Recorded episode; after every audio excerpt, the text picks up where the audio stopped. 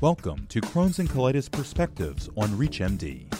This series is produced in collaboration with the Crohn's and Colitis Foundation, providing updates and driving innovation in IBD research, education, and clinical support. Hi, I'm Dr. Robert Frankel. I'm accompanied today by Dr. Neil Nandi. We're going to be talking about intimacy and inflammatory bowel disease.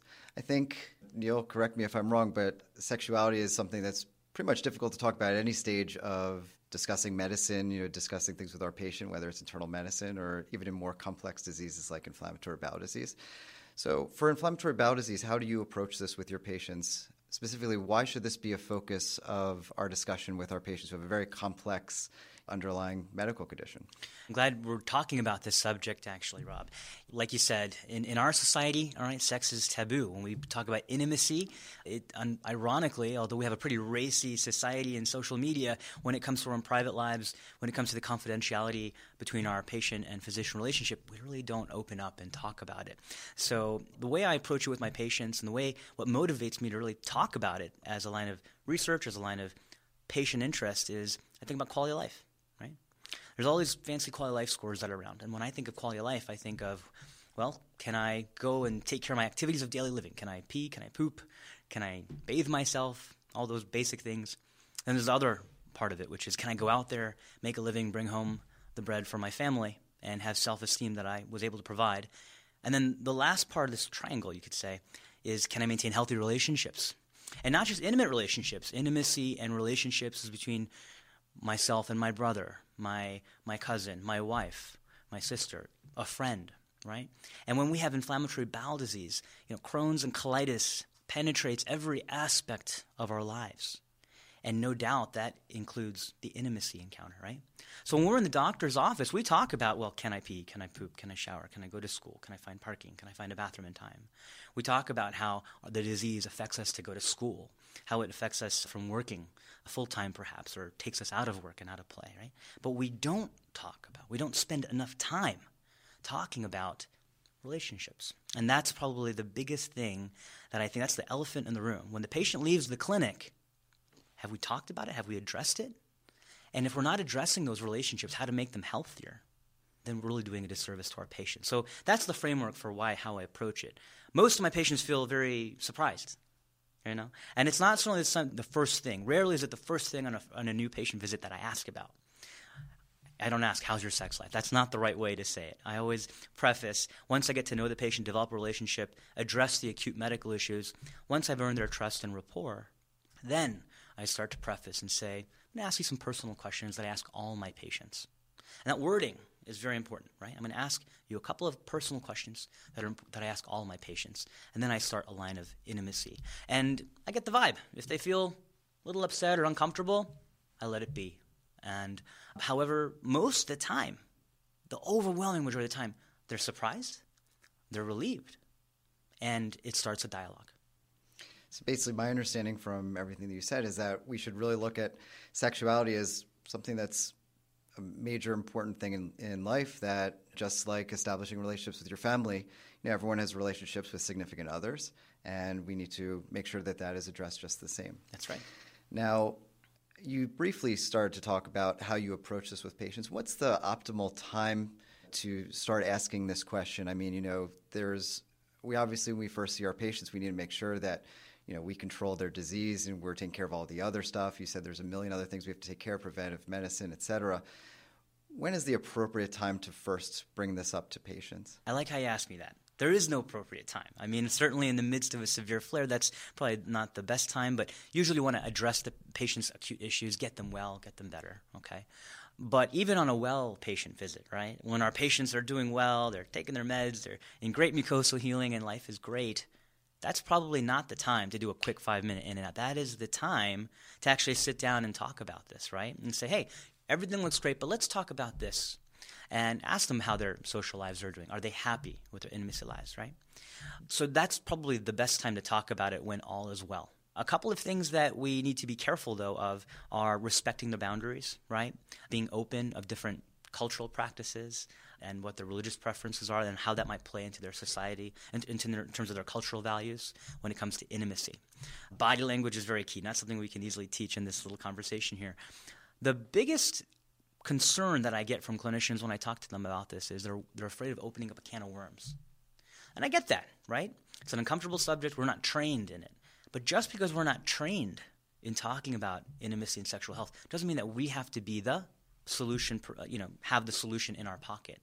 So there's so many different types of therapists, sexual counselors, pelvic floor specialists, people who have trained specifically to help patients with sexuality and intimacy issues that we can open the door, open the conversation, and then point them in the right direction. That there are resources to help them with their issues. So it's not about opening up a can of worms, it's finding the problem and helping them find other resources. So we're actually just the conduit towards resources to help themselves.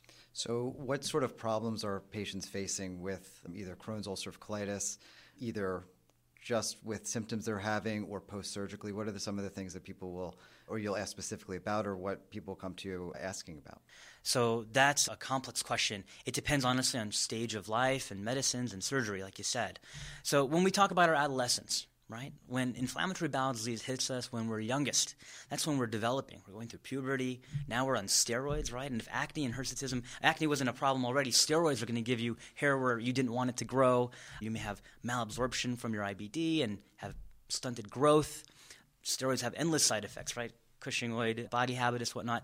So all these things can affect our sense of well-being. It can delay onset of menses, onset of that pubertal change, and that can affect us too as we're growing and developing socialization skills. So when I speak to clinicians and I ask them, they have the young adult who is developing, right? That is the most fragile time. And again, in our Western society, we talk about body image issues and, and the discrepancy between what is beautiful and what is the ideal image, right? So our young to say the least, are deeply afflicted by what an ideal body image is, and this affects their ability to have relationships or develop intimate environments. So that is a fragile population that needs to be addressed. We talk about surgery, right? Surgery can be disfiguring. It, you know, some people, when you sit down and talk to them, they feel less whole. And these feelings are sad to have, right? But they're understandable if that's how they feel. But it's important to address in advance of a surgery to help them anticipate what does a scar going to look like? How is that going to feel to feel comfortable in your own skin? Are patients who have to go through ostomies. Many patients have a fulfilling life with an ostomy, but part of the setup mentally, emotionally, really involves education about what's an ostomy going to be like, right? And there's countless resources on the web, in print, on video, tons of vloggers that you can find in social media talking about their experiences with ostomies too. So it's important to pick out the patient population. What are the risk factors for dissatisfaction in their body image or intimacy? The other thing that we don't talk about is sex itself. When we have surgery, pelvic surgery especially, the nerves can accidentally be injured. Okay, there can be scar tissue that wraps around certain pelvic floor muscles, and so you can have painful intercourse. In women, we call this dyspareunia. And there are many factors that can be addressed from lysis of adhesions to anal manometry to look for pelvic floor dysfunction to vaginal dilators for stenosis. As we age, no matter what, whether we have IBD or not, hormones change and you can have vaginal atrophy. So, estrogen creams and hormonal therapies can be helpful in our female patient population there. Men, though, they definitely don't talk about this, right? And they're equally affected, right? So I talked about nerve injury. That can also lead to erectile dysfunction, okay, or poor lubrication, inability, or painful intercourse as well. But again, if you look hard enough, you can find some way to help cope or help manage the symptoms and make their sexual function improve. You are sort of the ideal guest to have because you read my mind with the questions I want to ask you.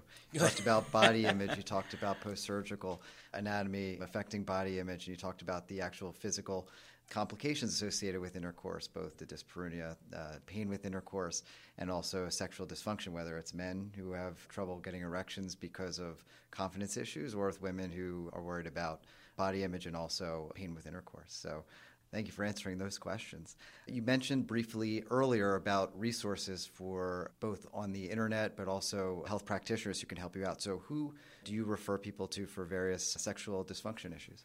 So there are many resources, like you said. There are urogynecologists for both men and women who can help specialize in looking at causes for sexual dysfunction. Sometimes it's just checking the medication list, and, and, you can find a common medicine that causes their ED, for instance. But there's many certified urogynecologists. There's also, when it comes to ostomies, there's also the UOA.org, which is a United Ostomy Association of America, I believe it is, and they have a wonderful website. They have 60 years of almost six years, I believe, of literature that they've well developed, better than anybody, to address you know what it's like living with an ostomy. And they have literature on sexual health as well. There's also an American Association for Sex Therapists, Counselors, and Educators, and they have certified directories for individuals who have trained and been certified and licensed to help individuals who are afflicted with issues with intimacy or sexuality. And you can find the directory that's available all across America. And, uh, you know, we're lucky in our major city here, we're in Philadelphia, that we have many people who are qualified to help our, our patients. The key, though, is taking advantage of these resources and getting patients connected to the resources because patients don't know. And that's why we're here today. We're here to educate our brethren, educate our fellow clinicians that this is a conversation we should have. We have to broach the subject so that we can connect our patients to the right resources. So there's also other patient advocacy organizations. The Crohn's and Colitis Foundation is also very useful. It can reach out into local communities. There's other patient advocacy organizations as well, like Girls with Guts, 18 and up, Crohn's and Colitis. So there's many different organizations that can help our patients find resources for better sexuality and intimacy fulfillment. Yeah, so I think we've talked about a lot of issues today, and I want to thank you for joining me. I think we've talked about an important topic that just isn't talked about too much. And if you go to the national meetings, they frequently talk about this as one of the things that we just forget to talk about. So I'm glad you informed us on a lot of issues today, and hopefully we can help some people address this problem. Me too. Thanks for having me. Yeah, no problem. The preceding episode was brought to you in collaboration with the Crohn's and Colitis Foundation. If you have missed any part of this discussion, or to find others in the series, visit reachmd.com slash foundation.